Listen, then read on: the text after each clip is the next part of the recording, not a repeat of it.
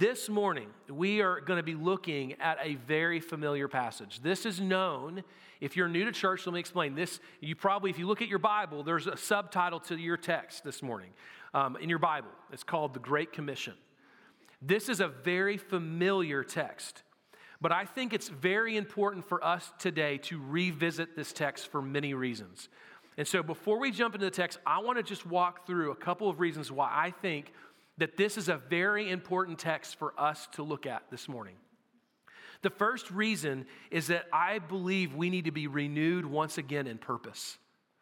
It is very easy for us. We live in a world where everyone's issue has become the most important. We are hearing all over the place what the church needs to be about, what the church should be about, what the church should not be about. And I think what we need to do is pause and listen to our Savior speak. This is what you're supposed to be about. Jesus is going to tell us very clearly in Matthew 28 what the church is supposed to spend their energy on. And many people around the world have given their life for it. The early apostles gave their life for it. And I want us to be renewed and encouraged and energized once again for what we're called to do in our world. The second reason I believe this is an important text once again for us to go back to is to return to the basics. I think it's a time in the Christian journey that we live in in this city to return once again to what's basic of our faith. We need to get back to the heart of the Christian mission. We need to get back to what's important. We hear all the time, again, going back to what I said earlier, the new thing. What's new? What's the, we try to spin it a new way and make it sound great. It is just basic. And Jesus gave us a very simple, clear message. Today, what I love about this text, there is no confusion. He is very clear what we are supposed to be after. The next reason why I believe this is an important text for us is our response to our world. I would bet that most of you have opened a newspaper this week or turned on the news, and you may have thought, which is okay, what are we going to do in our world? Like, what is going on? I have probably said it. Jesus is telling you what you are to do and how to respond to the world. He's giving you a mission in this text to say, This is what I'm calling you to do in our world today. The next, the last reason why I think this is important is that we need to reject ingrownness in the church.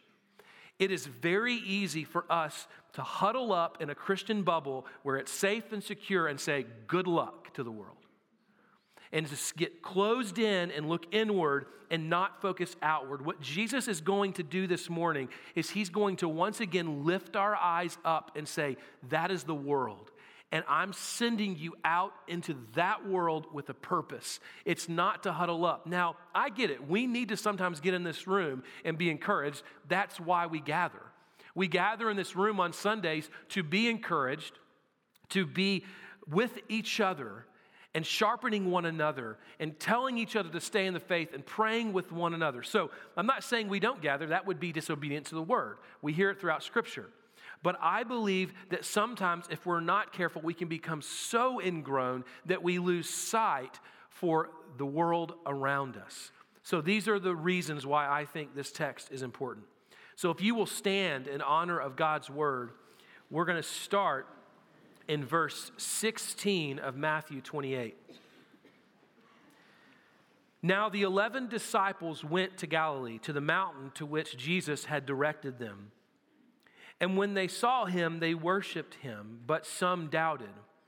And Jesus came and said to them, All authority in heaven and earth has been given to me.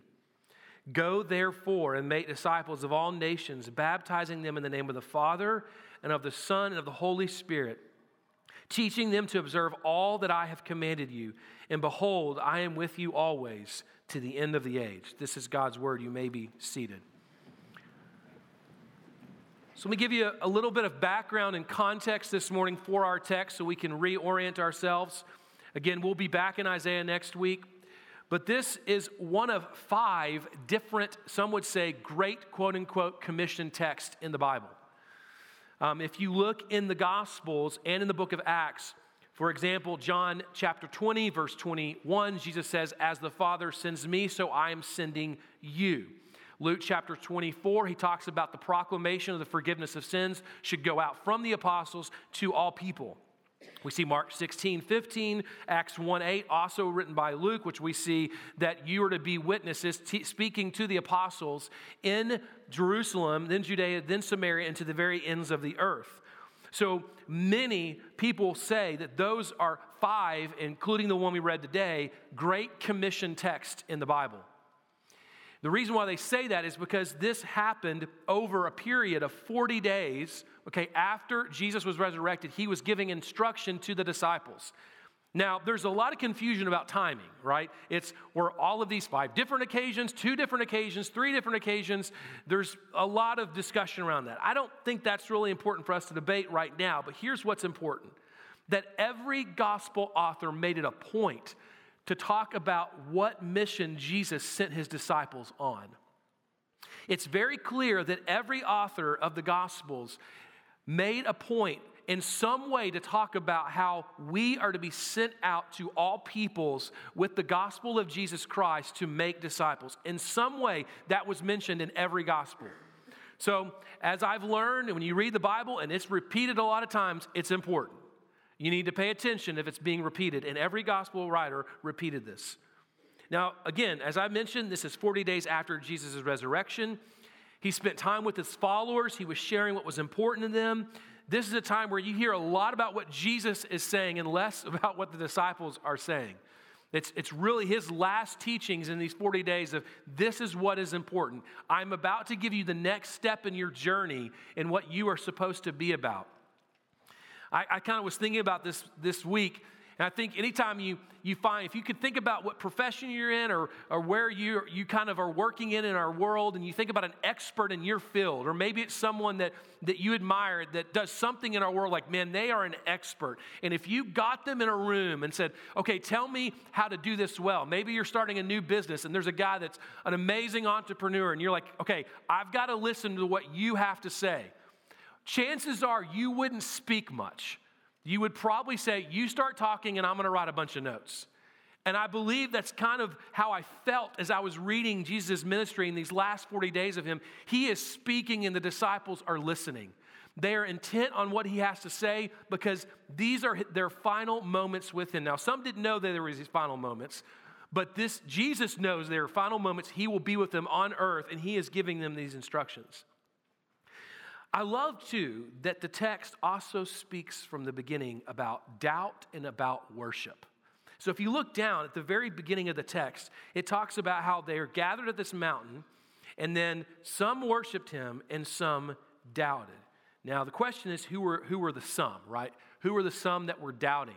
There's a lot of discussion about this. Was it some of the, disciples, the apostles that were there? Was it some that were maybe not apostles there, but kind of on the fringe listening? Was, it, was he saying some like those out there, not even here, are doubting? The text doesn't tell us. We just know that some were worshiping and some were doubting. Some were doubting what Jesus was coming to do and came to do. But what's amazing is in that doubt, Jesus speaks. So he looks and he knows that they're doubting. And in that doubt, he begins to speak who he is and what the mission is. So they, they are, some are in this world of, I don't know, is Jesus really the Messiah? Is this true? And they're still doubting. And in that doubt, it's beautiful that we have a Savior that is not afraid of our doubting. He's not afraid of our doubts. And in that doubt, he speaks a better word. And that's exactly, I believe, what Jesus does in this text. Because in the text of doubt, he speaks some specific words about who he is and what our mission is. So, there's three areas of focus this morning. One is the basis of our missions. What is the basis for our missionary calling in the world? What's the foundation? What gives us the reason for why we do what we do in our world? Second is the aim of our mission. I want us to look and focus on what is the content, the very aim of what we're after when we go out into the world, and then comfort in our mission. And I want to spend the last few moments getting practical about as we apply the mission today. So let's look at our basis for our mission. Look at verse 18. Verse 18 All authority in heaven and earth has been given to me. There it is. That is the basis of our mission. The basis of our mission is Jesus Himself. It is Him, the one who has all authority in heaven and on earth, has been given to Him. Therefore, from this moment on, whatever is said is based on that very authority. It is not based on just some popular celebrity or some famous book. It is based on God Himself. I mean, when you look at these, these texts and you see Jesus speaking, this is God Himself speaking to us. It is the very God, God in flesh, speaking to us. The authority of Jesus has been on display throughout his ministry up to this point, has it not? We see him healing the sick. That means he has authority over disease, he has over authority over the human body. He has been raising the dead in his ministry, so therefore he has authority over the dead. He has calmed the storm. He has authority over nature. And most importantly, Jesus died, and now he's standing before them alive. He is standing before them as the risen Savior. He has risen, which means he has conquered sin and he has conquered death. So he has authority over everything in this moment. So as they're sitting there before him and he says, All authority has been given to me, then whatever comes out of his mouth next has a basis for who he is and what he says. Philippians chapter 2, Josh read it this morning in our opening prayer. Therefore, God has highly exalted him, him being Jesus, and bestowed on him the name that is above every name, so that at the name of Jesus every knee should bow in heaven and on earth and under the earth, and every tongue confess that Jesus Christ is Lord. So, Paul in, in, Philippians chapter 2 is clearly letting us know the kind of authority Jesus has. Colossians chapter 1, also written by Paul. He is the image of the invisible God, the firstborn of all creation. For by him all things were created in heaven and on earth, visible and invisible, whether thrones or dominions or rulers or authorities. All things were created through him and for him. And he is before all things and in him all things hold together. And he is the head of the body, the church. This is clear in Colossians 1 that Jesus is not just a great teacher, he is God. He is everything. He is the one for all things were created. In him, all things hold together. And so, this is the one that's standing with the apostles early on and demanding and commanding them what is the mission of the church. So, one author stated it this way Jesus has the divine rights as ruler over all to give all Christians their marching orders. Do you hear that again? Jesus has the divine right as ruler over all to give all Christians their marching orders. The, but the, the reason he has that right is because he's ruler over all and he has all authority. So, whatever he says now, again, we must listen to. So, we got to stop here and just acknowledge that truth and that reality that the Savior of the world is about to say these words. Have you thought about that? Like, this is just not somebody speaking to the disciples. This is the Savior of the world who was on a cross who had no breath and is now alive. And he is standing before his disciples. So, this verse also refers back, I believe, to those who were doubting. It speaks, as I said earlier, to the doubt. And, and, and here they are doubting, and he's reminding them, You shouldn't doubt. Look who I am. Look at my authority. He's speaking back to this doubt, speaking into their doubt. He's also talking, I think, believe in this, this very first verse about their need. The reason it's important that he reminds them who he is is because he knows they're going to need me. They're going to need to lean on me in this mission. And so I'm going to remind them who I am. And they're not alone, which we get to comfort in a moment. But he is helpful to them to understand that they need him. So, why start here in verse 18? There's no excuses for us today as we think about the mission of the church. There's no excuses because the one who has all authority has spoken to us, and we are called to listen and we are called to obey. It's pretty simple. He has spoken, and so we listen. The words we read next are coming from that heart, the heart of one who has authority. So he has the right to command what we do in the world. This is why so many missionaries, we, we start here because this is why so many people around the world have taken the gospel and risked their lives. Why? Because Jesus has all authority. Because he has all authority, we head out into the world and we risk much, not because the message itself is special, because the one who has the message is special. The one who is king, the one who is God, the one who is author over everything is the one that gave us this mission. So therefore, we go and we declare the mysteries of the gospel. That is the basis of our mission. It's not our cleverness. It's not how gifted or not gifted we are. That is not the basis. It's not our strategies or lack of strategies. The basis of our mission is Jesus Himself. And that's how we head out into the world. Now we look at our aim, the aim of our mission, which is the very meaty part of this, these verses. He starts and says, Go therefore and make disciples of all nations, baptizing them in the name of the Father and of the Son and of the Holy Spirit, teaching them to observe all that I have commanded you. So I want to look at some of these words that I think are very important. And this, this is laying out for us this is our mission. Okay, first let's look at the word go. It is true that this means as you are going. It's kind of how it's summed up. But we do not need to miss the force that is behind this word. Because sometimes I think, and maybe I've been guilty of this, well, as you are going, so just kind of as you float around, and if someone comes and maybe you will share the gospel, it's like it kind of lets off the force behind. No, this is still movement. This is still intentionality. This is calling you to go and it may be across the street and it may be to an unreached people group all over the world, but we are called to go. Sometimes we want to remove the punch behind this word, but the punch is there. We are called to go. This still takes, it takes initiation, it takes, it takes movement, it takes us being involved. Again, some may go far, some may go across the street, but it's still movement. Going also, by the way, reflects the heart of Christ.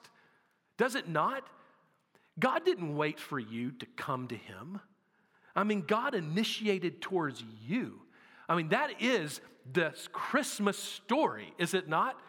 Emmanuel, God with us. He came. He came to us and He was the solution. He didn't wait for us to get our act together. He ran towards us and He came in the form of a baby and He grew up around us and He was God in the flesh.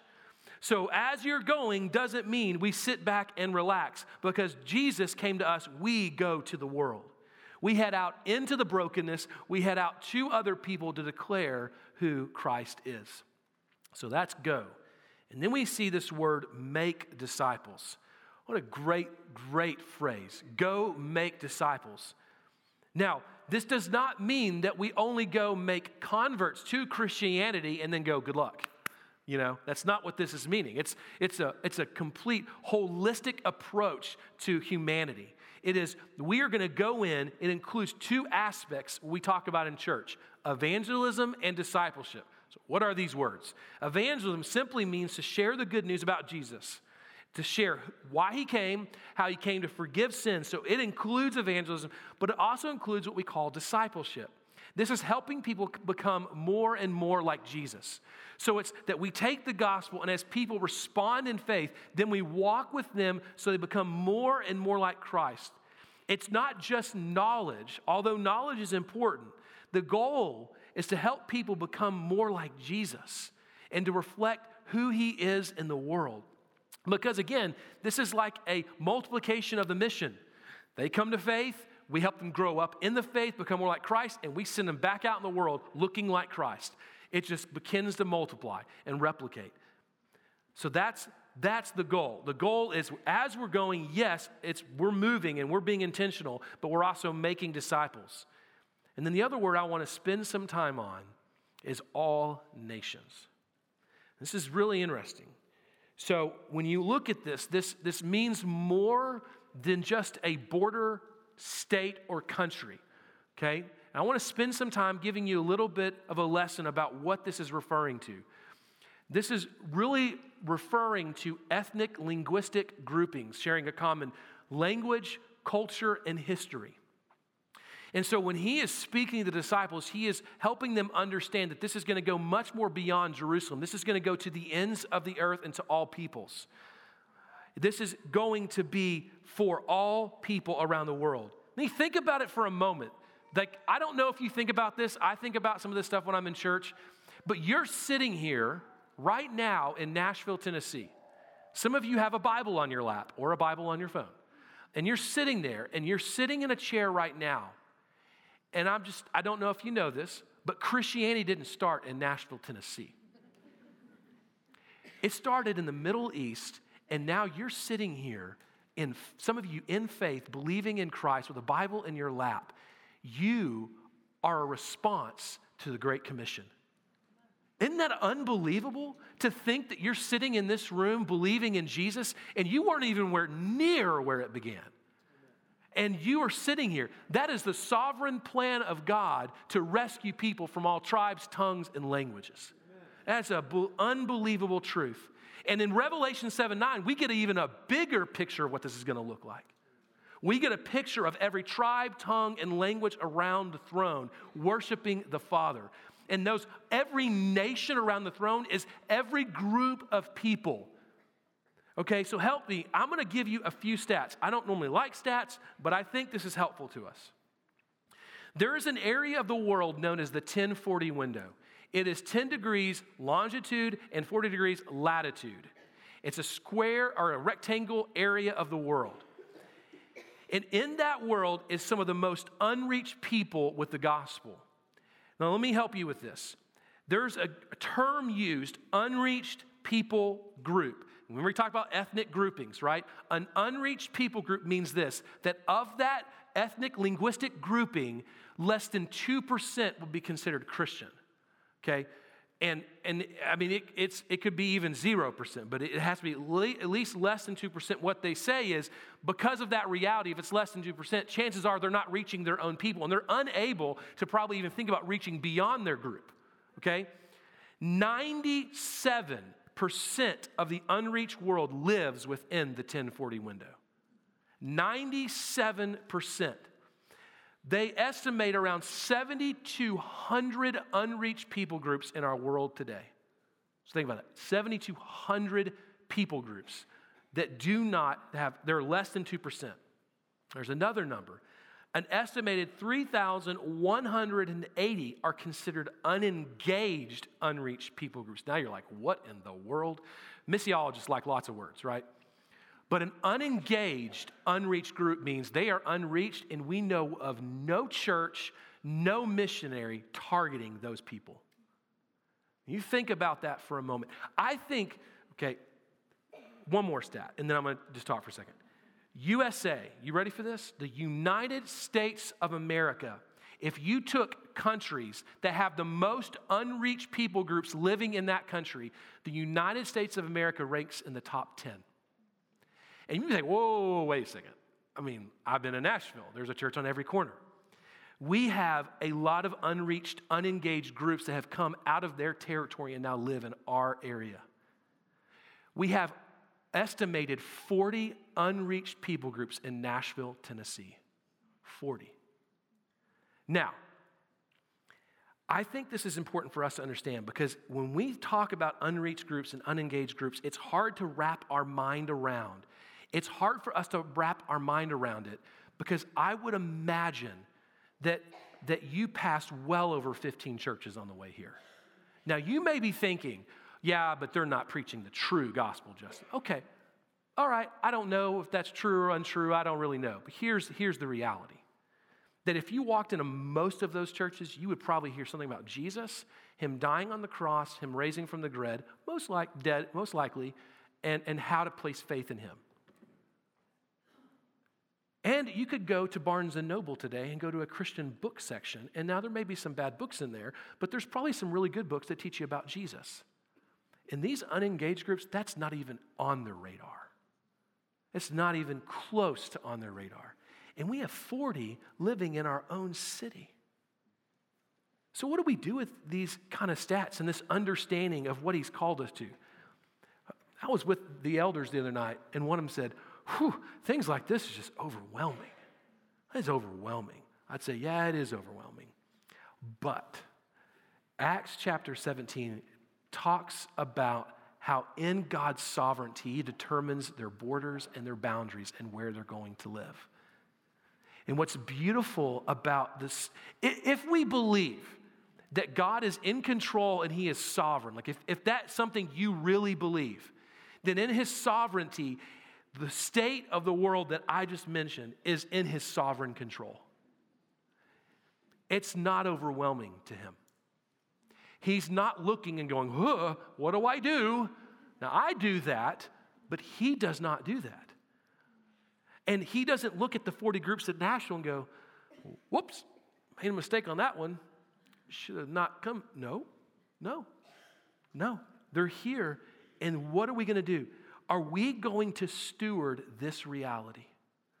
Are we actually going to steward the reality that there are people in our midst that have little to no access to the gospel, will we befriend them, get to know them, get to know what their food is like, and actually engage them in a friendship and share the gospel with them? So we need to steward this reality in our world. Now, some of you may never go cross culturally, and that's okay, but you have neighbors and you have people that need to hear the gospel. And more and more in this country, we're getting people that do not understand the gospel. I, I remember there, there's someone at this church. He grew up in East Tennessee, okay? East Tennessee. He never heard a clear explanation of the gospel until he was well into college. And he didn't grow up in another country. He was grew up here, and he had little to no access to the gospel himself. So we have a responsibility. So we see we see clearly the basis of our mission, the aim of our mission, but then we also see comfort in our mission. So, verse 20, Jesus says, I am with you always to the end of the age. Jesus' compassion is amazing. I don't know, as we've been walking through the book of Isaiah, if you've been listening closely, but I'm amazed. God always reminds me. God is great in this way. That sometimes I always thought the Old Testament was just this God who was always mad at us and always just destroying us and just like, I can't stand you. But we read the book of Isaiah and we clearly see judgment, judgment, judgment, but hope and grace and compassion. I mean, he was opening the door, say, Come, and grace is here. And Jesus, right here, he, he knows that this is an overwhelming task. And what does he say? I am with you always to the very end of the age. So, where do we need him? Mean, you think about this mission and, and the, the massive nature of what we're called to do in the world and you go, but, but Justin, I'm weak. Like, I have my own problems. Like, I, I'm not a perfect Christian. I don't have all the answers. What's Jesus saying to you? I'm with you to the very end of the age. And some of you, maybe now, feel lonely in the mission.